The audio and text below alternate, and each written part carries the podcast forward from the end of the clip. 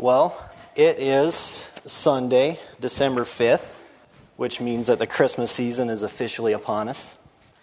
And somewhere in the midst of all of the lights and Christmas trees and cookies, decorative sweaters, we're going to celebrate the greatest gift that this world has ever seen. Um, we're going to celebrate the coming of our Lord and Savior, Jesus Christ. So today I thought I'd give a Christmas message, but this isn't going to be a typical Christmas message. I say it's not going to be typical because I'm not going to focus on the events surrounding the birth of Jesus. I'm not going to focus on Mary and Joseph and the shepherd and uh, the manger and all that stuff, but rather why Jesus was born. Why the one true God would come down into human history and live a perfect and sinless life ultimately to be nailed to a Roman cross as a sacrifice for sinners. And the Bible tells us that he came for his enemies, for the ungodly, as Paul says in Romans 5, so that we may be made right with God. And as I was thinking about this on my way to work uh, one day this week, I heard a Christmas song come on the radio. A song that beautifully communicates the main idea and the point that I want to make today. And because I'm tone deaf, as Kara would say, I'm not going to sing it for you. I'm just going to read it. So you can sing along in your own mind if you want. Hark the herald angels sing, Glory to the newborn King. Peace on earth and mercy mild, God and sinners reconciled. You see, I believe that these words capture the heart of the Christian gospel and gives meaning behind why Jesus was born. And this is the substance of the Christmas season, which is to make peace and in mercy reconcile sinners like us to God. You know, there's a passage of Scripture that I think exemplifies this teaching, and it's found in the Gospel of Matthew. So if you have your Bibles, uh, please open with me to Matthew. We're going to be looking in chapter 9. And today we're specifically going to be looking at verses 9 through 13, which is the call of Matthew, the tax collector. And we're going to get there in just a minute. But in order to get our minds from 21st century America and into first century Israel, uh, let's go through a little bit of background and context. So, Matthew, the writer of this gospel, is trying to showcase to us that Jesus is the promised Messiah. He's the fulfillment of Old Testament prophecy. And Matthew's doing this under the divine inspiration of the Holy Spirit, and he's trying to show us this in every possible way. He goes through the lineage, the Old Testament prophecies, etc. And then as we get into chapters 8 and 9, he starts to focus in on the miracles of Jesus. And these aren't just random miracles, these each have been uh, purposely selected because these miracles teach us something about the character and nature of Jesus. For example, if you recall, he, he cleanses a leper and he heals a centurion servant who is paralyzed, showing that he has the power over the physical body, disease, pain, and sickness. He calms a furious storm while in the boat with his disciples, showing that he has the power over the natural elements, nature, the wind, and the sea. He drives out demons of two possessed men into a herd of pigs, showing that not only does he have power over the physical realm, but he has power over the spiritual and even the demonic realm. Then we get to the miracle that's directly relevant to the text that we're going to be looking at today, and it starts at the beginning of chapter 9. And this miracle is going to help us see a transition into the call of Matthew. And starting in verse 1, it says, And getting into the boat, he, meaning Jesus, crossed over and came to his own city. And behold, some people brought to him a paralytic lying on a bed. You know, and, and at this point, Jesus' ministry is becoming well known in all the land, and he's drawing huge crowds. And in Mark's account, it says that the crowds even got so large that his friends had to climb over and, and get up on the roof, dig a hole so they could lower their friend down to get to Jesus. It says, When Jesus saw their faith, he said to the paralytic, Take heart, my son, your sins are forgiven. And behold, some of the religious people said to themselves, This man is blaspheming. And again, in Mark's account, it adds, For who can forgive sin but God alone? Which is another testament of the divinity, the, de- the deity of, of Jesus. And it goes on. But Jesus, knowing their thoughts, said, Why do you think evil in your hearts? For which is easier to say, Your sins are forgiven, or to say, Rise and walk? But that you may know that the Son of Man has authority on earth to forgive sins, he then said to the paralytic, Rise, pick up your bed, and go home. And he rose and went home. When the crowd saw it, they were afraid, and they glorified God who had given such authority to men. You see, this group of men, the friends of this paralytic, uh, cared about him so much that they, they went to Jesus, the healer, and they dropped him down in there. Jesus said, Your sins are forgiven. But then he proved it to these uh, crowd around him that he had the authority to do this because he healed the paralytic. Jesus has the power to forgive sin. Again, miracles, they always show, always show us something about the nature of Jesus. Here, it shows his deity and his power to forgive sin, but also notice the response of the religious people. They begin to grumble, and this is going, all of this stuff's going to carry forward as we look at the conversion of Matthew. But for now, Jesus has the authority to forgive sin, and he demonstrates this by his healing power. But now the question becomes just how far will Jesus go to forgive? Whose sin does he forgive? And how does a person receive this forgiveness? Well, this now leads us into the focus of today's text. In verse 9, it says, As Jesus passed on from there, meaning from this event that just took place, and you can imagine the crowds were probably pretty big, and he was most likely at Peter, the disciples' house, and they began walking along the shore of Galilee, the Galilee lake. And he saw a man called Matthew sitting at a tax booth, and he said to him, Follow me. And he rose and followed him. You know, this is the conversion story of Matthew. And I've been a Christian now for a few years, and one of the things that just never gets old is to hear people's conversion stories. You know, one of my greatest joys that I've seen in my walk with God is to see somebody that has just encountered the true and living God. Amen. I mean, it's one of the most amazing things that, that you'll see. You see that transforming power. But here we see in verse 9 the conversion of Matthew. It says that he saw a man called Matthew sitting in a tax booth, and he said to him, Follow me, and he rose and followed him. That's all it says. This is the entire conversion story of Matthew that we get in the accounts. Matthew doesn't go into a lot of details. Um, I'm sure there was other conversation that took place. But something that this tells us about Matthew right off is that, that Matthew was a humble person. Uh, he, he knew how bad off he was. And what mattered is that when Jesus said, Follow me, he went. He knew that he was broken, he knew that he was separated from God, and he knew that he needed a Savior. God had prepared Matthew's heart, but still, the person that was most shocked by this was probably Matthew. I mean, can you imagine this Jewish rabbi walking around and he approaches Matthew? This is so shocking and just unthinkable to the Jewish mind.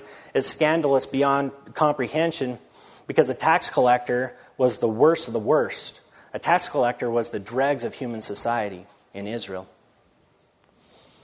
Now, when you and I think about tax collectors, we may think of an IRS agent or an auditor or someone who likes to take your money, or, or a person that you just avoid at all costs. You know, most people today still have uh, a negative perception of taxes in general. Tax collectors just get lumped into that because of the nature. But a tax collector in, in Christ's day was way worse. Um, they were downright despised and hated. Now, we know that Matthew was a tax collector because it says that he was sitting at the tax booth. And the way the tax system worked was Rome, which pretty much dominated everything in that time by sheer force and power, offered tax franchises, and they were sold to the highest bidder. So, you had, first of all, you had to have some money to get one, but once you got one, it was a way for you to make a bunch of money. Now, most scholars also agree that Matthew was Jewish, which makes things even worse for Matthew and even more despised because not only was he a tax collector, but he basically sold his soul to the Roman government in order to extort money from his own people. He was a traitor in their eyes. You know, the Romans were also despised by the Jews because they were Gentiles, they were pagans, they were unclean, and Matthew is now in league with these guys. He switched teams, and now he's getting money from the Jewish people. You know, you see the, the disdain for tax collectors throughout the Bible, but um, one historian says in the Mishnah and the Talmud, though written later, registered scathing judgments on tax collectors, lumping the tax collectors with thieves and murderers. The touch of a tax collector would render a house unclean. This is kind of the mindset that the people had for tax collectors. Know, but we're going we're going to take this thought just a little bit deeper and see what kind of person Matthew was and what a tax collector meant to these people. And I got some of the stuff from John MacArthur, which I think is just fascinating. It says, He, meaning Matthew, is sitting at a tax booth. Now, what does that tell us? Well, in that time, there was sort of a complex system of taxes. And sort of like there is today, there's many, many taxes, all sorts of um, taxes out there. But the bottom line was Rome established a certain amount. And you, as a tax collector, as long as you paid Rome that amount, whatever you got beyond that amount was yours to keep. And so this literally opened up the door for every kind of corruption imaginable. It became sort of like a Galilean mafia made up of tax collectors and their thugs. It involved crime, larceny, extortion, exploitation, and so on. And it was a totally corrupt system. And all the tax collectors and all the people who worked with them, and these guys were barred from the synagogues, they were unclean, they couldn't testify even in a court of law. That they were lumped with murderers and robbers, except for they were thought to be worse because of their treason. Now, there was two kinds of tax collectors because there was two kinds of taxes. The first kind of tax collector collected a general tax, and this would come down to land tax, property tax, income tax, state tax, those kind of things that we're familiar with uh, still today. But then there was other taxes. These would be duties. We're familiar with that too, right? Uh, we would pay an estate tax when we die. We pay income tax every year. We pay property tax. And these all go under the general category of, of fixed taxes. They had a set amount to them. And the people that collected these taxes were called the Gabbai, G A B B A I. And they collected the fixed taxes.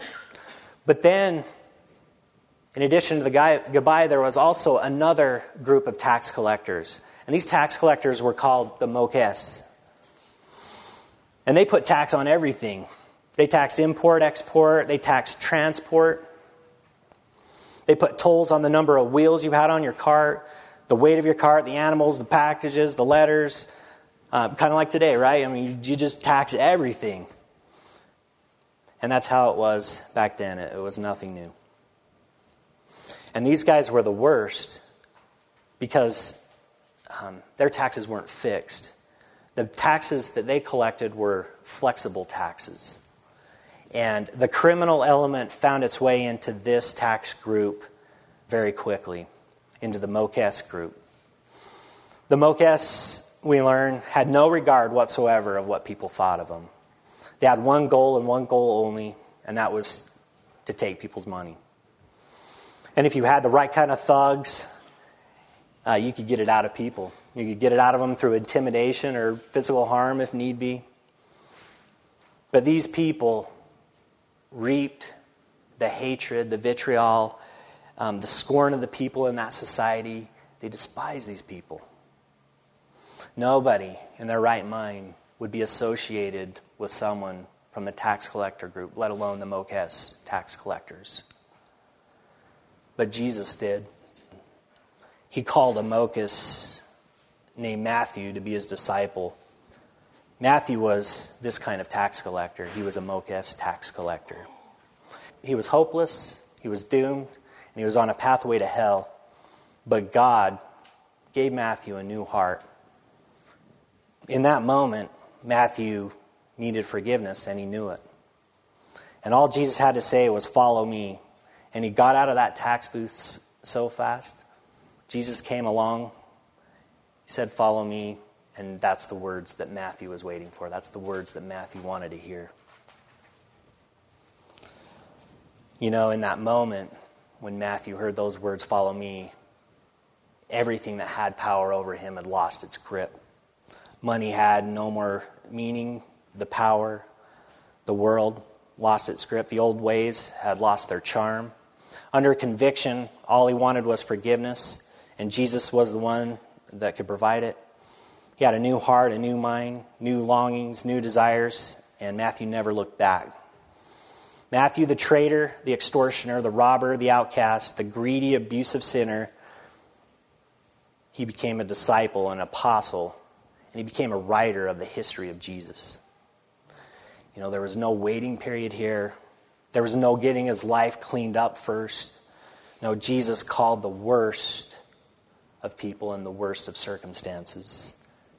And that's an amazing encouragement for me and for us and for the people. Because you don't have to have your life uh, together. You don't have to be super religious. You don't have to be super talented. You don't have to have a good reputation, even. But Jesus calls those that the world casts off. He calls those with broken and messy lives. He calls those who don't have it all together and those who can't do it on their own.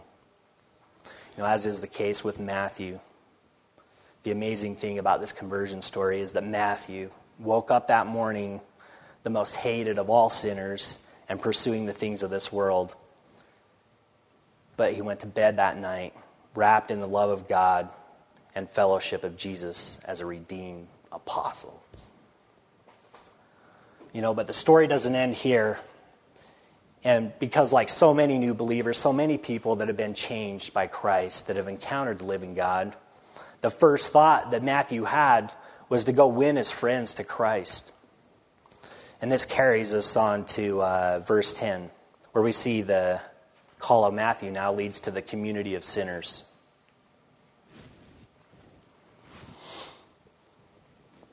And as Jesus reclined at the table in the house, behold, many tax collectors and sinners came and re- were reclining with Jesus and his disciples. You know, now Matthew's filled with gratitude, and he's thrilled about what the Lord has done with him. And he's going to have this lavish banquet. He's going to invite over all of his friends, and he's going to put on a feast you know, the point of this feast is to honor Jesus, to hear the story of forgiveness, and to have Matthew share Jesus with his friends. You know, the party consists of all the dishonorable, despised rejects of Galilee, because that's all that Matthew knew. That's all that he was associated with. It uses the broad term sinners. What it's talking about is all the thugs, all the sideline professions of crime, prostitution, um, all the things that you can think of but then it also pulls out tax collectors. And it pulls out tax collectors, it says tax collectors and sinners because tax collectors were considered worse, and because of the case of Matthew here. The Mishnah, which is um, a Jewish book, uh, though written a little bit later, it defines sinners as this gamblers, moneylenders, dove racers, you know, whatever that means, um, Sabbath violators, lawbreakers, shepherds. Shepherds were considered filthy as well. Tax collectors, thieves, thugs, enforcers, drunkards, prostitutes, all the dregs of human society. It literally, the word that they used for meant the people of the dirt, the people who would never get to heaven. But through Jesus they did, and the religious people did not. The lesson for us here in this community of sinners is this don't confuse separation with isolation. You know, it's true that as Christians we've been called to be separate from the world, that we can't engage with the wicked deeds of others, but we must not isolate ourselves. Sure, if uh, a brother is erring, we can withdraw our, ourselves from, from that brother, but we can't withdraw ourselves from the world. While not of the world, we have been sent into the world. And we've been called to be a light in darkness. This doesn't mean that Jesus or us as Christians that we condone sin in any way or that we embrace sin or that sin is minimized. It simply means that we go like Jesus into the world and we reach the people who are broken, who are afflicted, with the words of hope, with the good news of the gospel that Jesus is the friend of sinners, as he was called. This brings us to the last point, which is the opposition of the religious people. And Jesus, we've seen now, has the authority to forgive sin. He calls sinners wherever they're at, no matter how messy their lives are. And the natural tendency of many new Christians is to win their friends to Christ. But now we see the opposition. Christians face opposition. That may come as a surprise. I don't know. Um, you know, we see a lot of people teach that uh, you, you accept, accept Christ and your life becomes perfect. Um, I don't see that anywhere in the Bible. What I see is opposition. And here we see the opposition of some religious people that come to the party that Matthew is putting on for Jesus and his guests. And so you look at this party, and Jesus and his disciples would have been there, the six that he had already called, and now you have Matthew to the mix, and maybe other followers in the group as well, and then you had all of the outcasts and dregs of human society. And the common description here is that they were all following Jesus because he was the friend of sinners. These people had never known anyone like Jesus. There was nobody in that culture like him. There was nobody that would bring to the broken, to the sinners, a message of reconciliation, a message of hope, and a message of healing, rather than a prideful, condemning, and judgmental heart. Religious people couldn't deal with this and they couldn't let it go. And you see this all over. They wouldn't leave Jesus alone, and they were absolutely relentless to him. And it says, and when the Pharisees saw this, they said to his disciples, Why does your teacher eat with tax collectors and sinners? You know, this was the scandal in their mind. They were just shocked beyond words. They were stunned. They couldn't believe that Jesus would be eating with tax collectors and sinners. And so they asked him why. You know, because in that culture, eating symbolized acceptance, welcome. Uh, even more, it symbolized friendship. You had meals with people that you wanted to associate with, people that you were friends with. Their question, why does your teacher eat with tax collectors and sinners, was intended to be a stinging rebuke to Jesus, an indictment of Jesus' ministry. But really, what this did was it exposed the distinction between all false religion and the true gospel. The gospel of conflict between grace and all other religions which are a form of law, faith and all other religions which are a form of works, divine accomplishment and all other religions which are a form of human achievement and a means of salvation. You know, Paul says that God justifies the ungodly. And that while we were still dead in our trespasses and sins, Christ died for us. Not the people who earned it, not the self righteous, and this is the scandal of grace. It's offered to sinners everywhere who repent and believe in faith. You know, what is the response of Jesus to these uh, party crashers? Well, it gets really interesting here. And this drives home the point of what uh, the message is about. So we're going to end here. We'll read this and then we're going to break down the response that Jesus gives to the religious people. He says in verse 12 and 13, Those who are well have no need of a physician, but those who are sick. Go and learn what this means. I desire mercy and not sacrifice, for I came not to call the righteous, but sinners. Jesus gives here a threefold answer. First, he answers these guys from analogy. He says, Those who are well have no need of a physician, but those who are sick. You know, the analogy that Jesus is giving is simple. Doctors can be expected to go to sick people. So, a forgiver, a healer, should be expected to go to people that need forgiveness, that need healing, sinful people. And his defense to the religious people is simple. He went to the people with the deepest need. The problem with the religious people is they couldn't see their own need because their sin was pride. It had blinded their eyes, and pride, as we learn, is probably the most dangerous sin of all. Jesus wasn't saying that they were okay and that these guys weren't. He was acknowledging that they're sinners, but the Bible tells us that we've all sinned, that there is none righteous, and that nobody seeks after God. The reality is that Matthew and his friend recognized their need and they embraced the offer of grace through Jesus, where the religious people didn't see that, and they didn't embrace it. So, first, Jesus answers with an analogy. Second, Jesus answers with Scripture. He says, Go and learn what this means. I desire mercy and not sacrifice.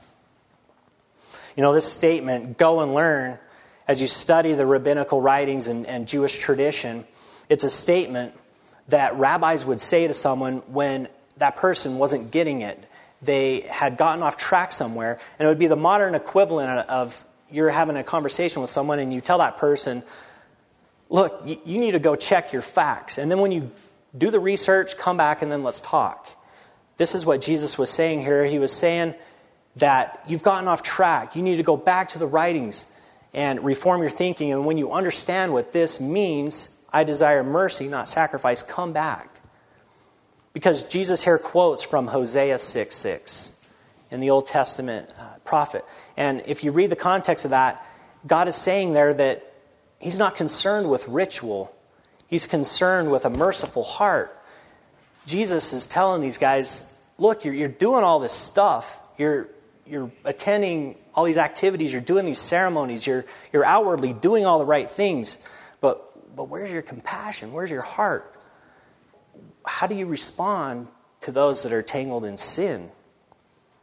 Jesus says the same thing in the Beatitudes. He says, Blessed are the merciful, for they shall obtain mercy.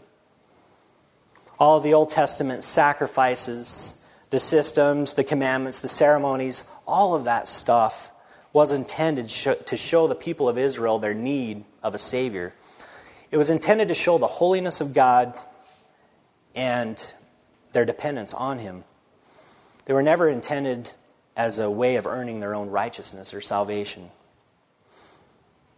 So the religious people didn't understand this point, and Jesus tells them to go and learn what this means. So, first, Jesus answers them with analogy. Second, he answers them with scripture. And thirdly, he answers with authority. He says, For I came not to call the righteous, but sinners. And in Luke's gospel, he adds at the end of that to repentance. So, how do you tell a person who thinks that they're righteous that they are in need of grace? I mean, how do you tell a person that it's not about what you're doing, but it's about what Christ did for you. Paul, who became another apostle, probably uh, exemplified this better than anyone in the Bible. Um, Paul had all the credentials that these guys did, or any other religious person. He shows that he came from the right lineage, that he had a zeal, a true zeal for God, that he obeyed the commandments better than most, but when he encountered Christ, every, everything changed for Paul. He said that he considered all of that garbage in comparison to knowing Christ. And it's funny because you see these nicknames, these um, titles that have been given. The religious people gave the title to Jesus, the friend of sinners. But Paul nicknames himself the chief of sinners. The truth is that we're all sinners. We're all in the same boat, whether you're leaning toward the way of Paul, wrapped up in your own pride and self righteousness, or you're like Matthew, uh, where you've pursued the things of this world and lived a self centered life. God offers everybody an invitation into his kingdom by grace alone and through faith alone. Why did Jesus come? Well, he came to reconcile sinners to God. And just how far will Jesus go to forgive? He went all the way to the cross. And whose sin does he forgive? Well, he forgave the worst of sinners, Matthew. He forgave Paul. And he forgave me. How does a person receive this forgiveness? Well, forgiveness comes to those who recognize that they're sinners and they put their faith in the finished work of Jesus Christ and what he's done for them. Now, I'm going to end by reading a parable. And against the backdrop of everything that we just looked at here, just listen to the words of Jesus. And it's in Luke 18.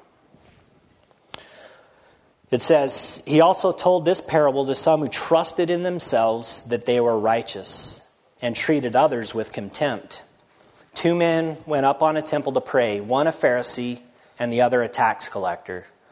The Pharisee, standing by himself, prayed thus God, I thank you that I am not like other men, extortioners, unjust, adulterers, or even like this tax collector. I fast twice a week. I give a tithe of all that I get. But the tax collector, standing far off, would not even lift up his eyes to heaven, but he beat his breast, saying, God, be merciful to me, a sinner. I tell you, this man went down to his house justified rather than the other. For everyone who exalts himself will be humbled, but the one who humbles himself will be exalted. Jesus did not come to make bad people good or good people better. He came to put broken people back together. He came as a friend of sinners to reconcile us to God. He came to make dead people live. This is the heart and soul of the gospel message, and this is the reason for the Christmas season. Let's pray. God, we're grateful that you've left us with a witness, that we can know you. And Lord, we're grateful in this Christmas season that you came, um, that you left your throne on high, that you humbled yourself as a servant. And Lord, that you weren't ashamed to associate yourself with sinners. And God, we are grateful for that. And we pray that as a church family that we can go out um, to the people that are hurting, to the brokenhearted, and uh, share the change that, that God has done within us, and that we can bring hope to the people that need it most. Lord, that we could follow in your footsteps, that we too could be known as a friend of sinners. And Lord, we pray these things in your name. Amen.